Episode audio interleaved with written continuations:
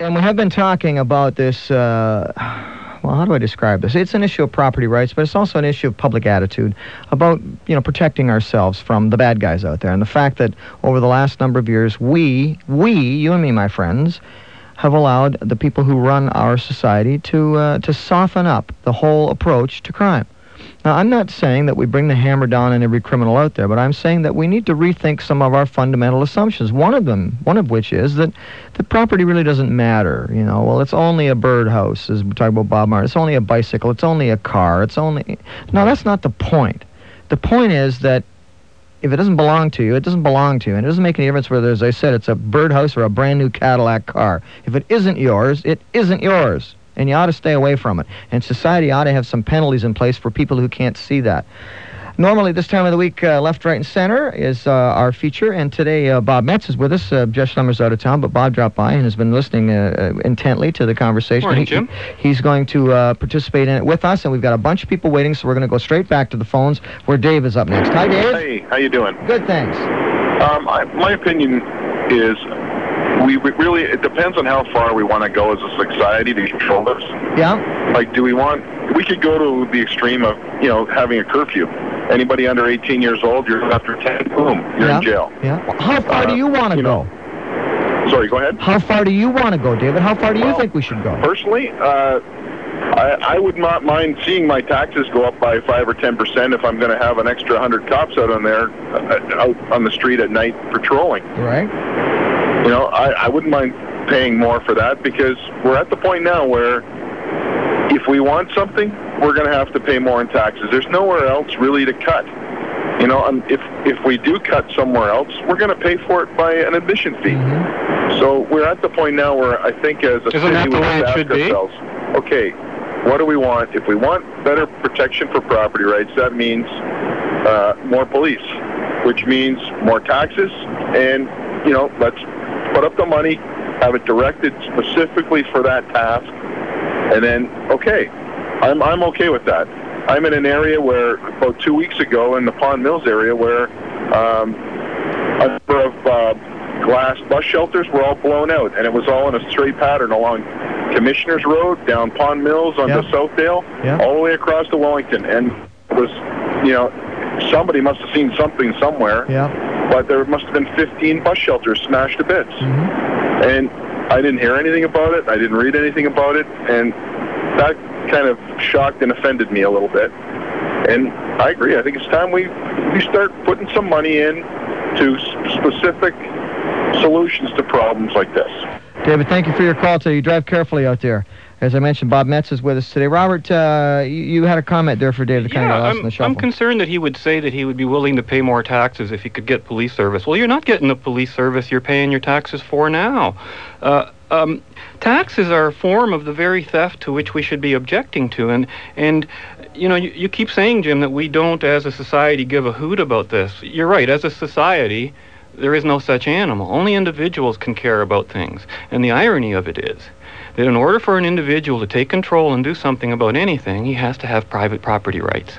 And therefore, anything that has been removed from the private property rights sphere is inaccessible to the average person. So it doesn't matter how you feel about it, how, what you think about it. If it's in the, quote, public government ra- realm of things, you can't do a thing about it. You're one voice of millions, and those millions just aren't going to get up and, and do too much. Well, isn't that the whole point, though? I mean, mil- the, those millions have changed policy. Policy has changed over the years in this country. Public yes, attitudes have changed. Yes, and it's gone away from the concept of private property. Well, maybe it's time to move very, it back. For the very reason that government is in the business of distributing our property back and forth to each other. Um, You know, like more than half of the average Canadian's income is distributed in taxes. That's your private property being taken from you and given to other people who didn't earn it. So we shouldn't be so, surprised then that, that absolutely the, not. The result is that that uh, the rest of our property isn't being respected. Exactly, and I think it's part of the same philosophy, the same policy. You know, motivation can only be. Remember, property rights are the enabling. Right. Without that, no other right is possible. You don't have free speech unless you have a right to the property that you're talking through, this radio station. You don't have a right to to to anything unless you have property that you can enable that right through. A true right pertains to action. A phony right pertains to things. Okay, let's go back to phones where Sandy's waiting. Hi, Sandy. Hi, Jim. Um, you're saying that society, that's us, has to do something. Well, I have an example of where the courts are really are responsible for part of this as well. Yeah, but, I, okay, I, I, okay. Wa- I want to hear your example, but before I say that, yeah. before I hear it, I want to say that the courts ultimately, and Bob may disagree with yeah. me, the courts ultimately are us. Yes, they are. However, we had we had young offenders living on our street, and on a second offense, the mom went to court and refused to give bail. Okay, the judge says, is there abuse in the family? Not looking at the kid saying, why are you continuing to do this? Yeah. Okay, yeah. So the mom says, he's going to run again. I cannot afford to put up bail, have him run away. Mm-hmm. So somebody from his school, who was older, Uh, put up the bail for the kid, because obviously he belonged to a gang, because his, his mode was uh, break and enter. So they, he put him into open custody. Within days, he was gone. Yeah. And he stayed and visited. It was really cute. He or he was really cute about it, because he spent his time at the local mall. You could see him there. We yeah. called the police. Yeah. He's gone. Uh, when it got cold, like the cold weather, October, November, then he allowed himself to be caught in front of the police station. Mm. So, I mean, the lawyers keep on putting things off. Every time you turn around, I know the lawyers' jobs are to protect their client and do the best for their client. So they keep on delaying things constantly. Why can't they make it a speedy trial so the kid gets speedy retribution? Most of these kids, that's what they need, is speedy retribu- uh, retribution instead of sitting there saying, oh, well, I can put it off, put it off, put it off. And they spend a lifetime thinking, I can put it off and it will go away. Thanks for the call, Sandy. Okay. Uh, yeah, Sandy makes some more good points. Dave's up next. Hello, David. Good morning, Jim. uh, we had a incident in uh, Delaware. You know, my son. And uh, we had an incident with people throwing eggs at cars. So last night he was at uh, in Byron, stopped for a coffee at Tim Tim Hortons there. And there was an officer in there who was the patrol guy on his way out there, and Aaron said, why don't you follow me when we go out there, because they were talking about the Caprice and some other stuff, and he said, when we get to Delaware, he said, uh, we just go into town, watch what happens.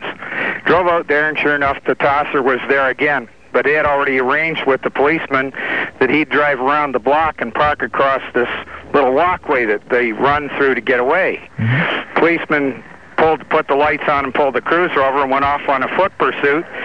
The guy cut into the alleyway and unfortunately ran headlong into a two hundred fifty pound guy that just happened to be standing there.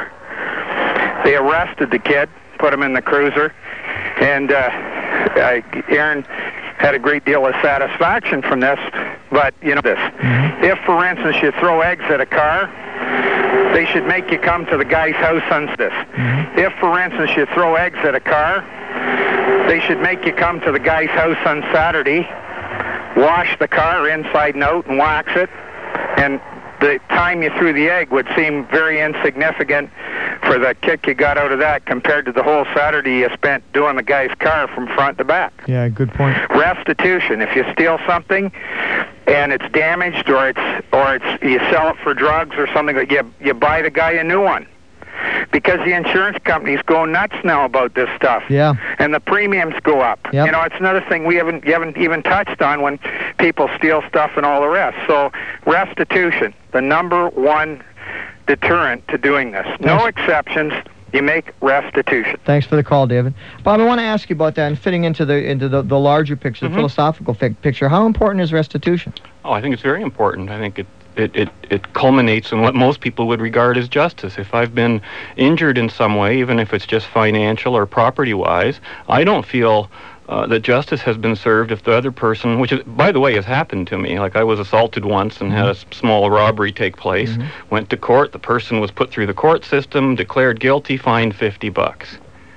What did I get out of that? I lost another day's work. Yep. I lost what I originally had. They told me if I want my property back, oh, I got to get a lawyer, get a civil, go into civil court. The, rec- the criminal justice system, even though it acknowledges the evidence of criminality, doesn't act upon it unless you take action. I never, I never understood that. So I just, who needs it, mm-hmm. you know? Because um, unless somebody steals an awful lot of money from you, it's not worth going into the court court system because it will cost you more to go after it than. So the than courts, and that's in that level, the courts aren't protecting us as individuals. Oh, absolutely not. No, and in many ways, I guess, might be unrealistic to expect them to. Let's go back to the lines where Dave's waiting. Hi, Dave.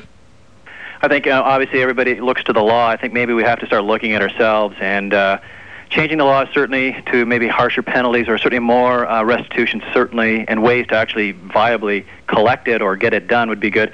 But prevention and accountability at home. I live in a good, you know, area of town, but as a, as a parent, and I look around at some of the kids that are not being very well parented. Yeah. And uh, before it gets to the criminal justice system, it's the parents themselves having to, to deal with their kids one-on-one and face up to the real problems that some of these kids have. I mean, all the crimes in the city are not committed by kids that are with derelict moms, with no father influence, and with low income. Mm-hmm. If we could just address the, the kids that come from good families, but the parents themselves need to address it, it would free up the time for the police, certainly, to pursue those kids that are going to be, get, you know, bad regardless of whatever. But unfortunately, we live in a time-out generation, and I've often wondered this. Is this is this the fruition of the time-out generation, which is you really can't touch me mm-hmm. in every shape, manner, and form, be it at home, be it at school. I was telling my kids about how my older brother was strapped for throwing snowballs at a bus. She was appalled. Yeah. Never heard such a thing. Yeah. But he never did it again. Yeah. I did, but but you know, he did. But you know, the other problem is is that with when it comes to breaking into people's property, it seems to be that if there's no violence, there is no crime. When we heard about road rage and people shooting at one another, headlines and people were all over that. But if somebody breaks into your house, Jim, and steals your computer, as long as you're not there, there seems to be no No no pursuit by the police on this whatsoever. So therefore, I wonder, how can the police even know, is there actually an organized gang of car thieves and, and home, you know, uh, mm-hmm. burglars? How do they even know when they don't even pursue it? So they're so far behind the, the eight ball on that one. You know, we hear about the, I've heard about gangs out on Marconi Boulevard, but I know that there's break-ins in North London, South London, sure. West London.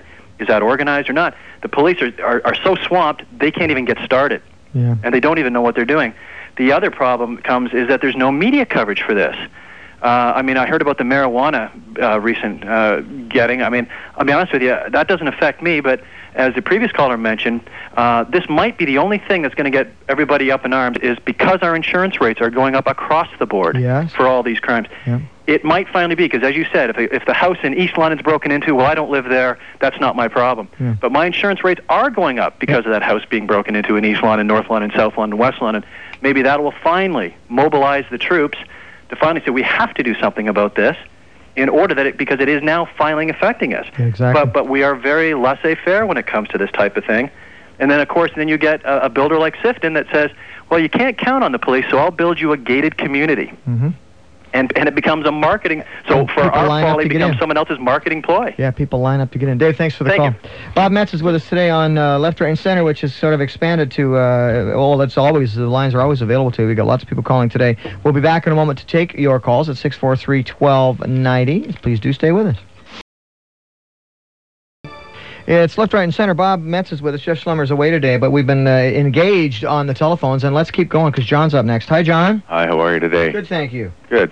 Um, I, d- I just find it interesting that, uh, you know, we don't have the money for more cops, but as a guy a couple time, a couple callers ago said, it, his daughter's been to court seven or eight times for uh, a trivial matter, according to him. Mm-hmm. Uh, what does that cost to prosecute? By the time it's all said and done, it, it's probably fifty thousand dollars, a mm-hmm. cop's salary. Yeah. And when you get up to a stabbing, there's a dozen investigators and coroners, and if the guy does time, uh, that could end up to be a million dollars by the time he serves his time. I mean, if they took that money and hired twenty or thirty more cops, wouldn't it in the long run save money? Because they could arrest more people. I mean, I, sure. I just... think it would be cost-effective. Again, it comes down to priorities, doesn't it? Setting the priorities, and that's where our leaders are supposed to be doing that. Uh, and, and the other thing I find interesting, I live uh, a block from Dundas, and Englishwood is considered not to be a good neighborhood. Um, I never have any problems with break-ins, with anything stolen, and it's probably because there's a high visibility of cops around there. And I find that interesting because my parents live in a nice neighborhood uh, like yourself, have had two flags stolen off their porch, mm-hmm. and and uh, I think it's because I live in a, a there's a lot of cops around my yeah. place. Yeah, there's a lot, lot the people observing what's going on. Yeah. And John, thanks for your call. Okay. Phil's up. Hi, Phil. Hi, how are you? Good, thanks. Um, I've been listening to the radio, and maybe I've missed some of it, but uh, I hear everybody saying about the cops not doing their jobs. Uh, I know quite a few police officers, and their hands are tied with the uh, Young Offenders Act, and uh, the court just brushing off what they call uh, minuscule crimes like stealing somebody's stereo. Yep. Um, maybe the big problem is not uh, not be slapping the cops so hard, but look at the, the end result. Well, that's it. No, you're, you're quite right, and you have missed a, a part of the show, because we've definitely talked about that, Phil. That this is this is not an issue about the cops, as far as I'm concerned. This is not an issue about the cops. This is an no. issue about our values as a society. Well, the citizens need to look in the mirror and see, uh, just look in the mirror and say to themselves, was I the one that said Young Offenders Act, that nobody under the age of eighteen can be tried for this, that, and the other thing? Because I know for a fact that there's uh, kids being used by adults to steal things because they know that they're not going to get anything. Yeah, yeah. And it's hard to get back to the adult because the kids are well trained on not to say anything. And, you know, maybe we should take a look at the Young, Young Offenders Act and throw that out the door, and then maybe some of the kids will say, hey, whoa, I'm going to go to jail. I'm not doing it. Yeah, makes sense to me. Thanks, Phil. All right. Good to talk with you. Uh, yeah, uh, You know, but it do, Bob, it does come back again to sort of our fundamental assumptions, doesn't well, it? Well, yeah, Phil, Phil made an interesting statement. He referred to a, like a minuscule crime, like stealing a stereo. Um, I don't think there is such a thing but, as a minuscule crime. But he was making the point that and, that's how the courts look at it. Right. Yeah. And that's exactly, and that's what I'm thinking is where the problem is. You remember the broken window theory, which we've discussed on this show mm-hmm. before. Basically, the principle behind that is if you take care of the small stuff, the big stuff takes care of itself.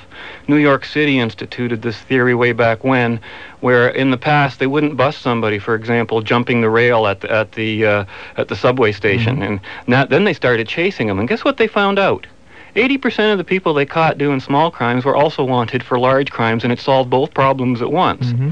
And and also, if you take care of the small crimes, I think you're sending a message that it's not tolerable on any level. And the message gets very much more clear at the small level than at the large, because people think that, okay, I stole the guy's ashtray, or I stole a pack of cigarettes, or I took something home from the office. Mm-hmm. They think it, it doesn't hurt the person because they look at it as a small item relative yeah. to the wealth of the person. It's only, right? Right. It's only this. Right. It's only that. Now, now, on the other hand, if you stole a very poor person's only whatever radio, that would be considered a larger crime in our minds mm-hmm. because we know that person only has that one object. Um, I don't think that the law should be treating either any differently. I think we've got to treat uh, all capital crimes, capital means person and property, as the most serious crimes in uh, in our nation. And but the, again, I come back to this thing. You know, some people think that when Because the, the, we're allowing a lot of people to get away with uh, small crimes, like it drives up insurance rates and stuff.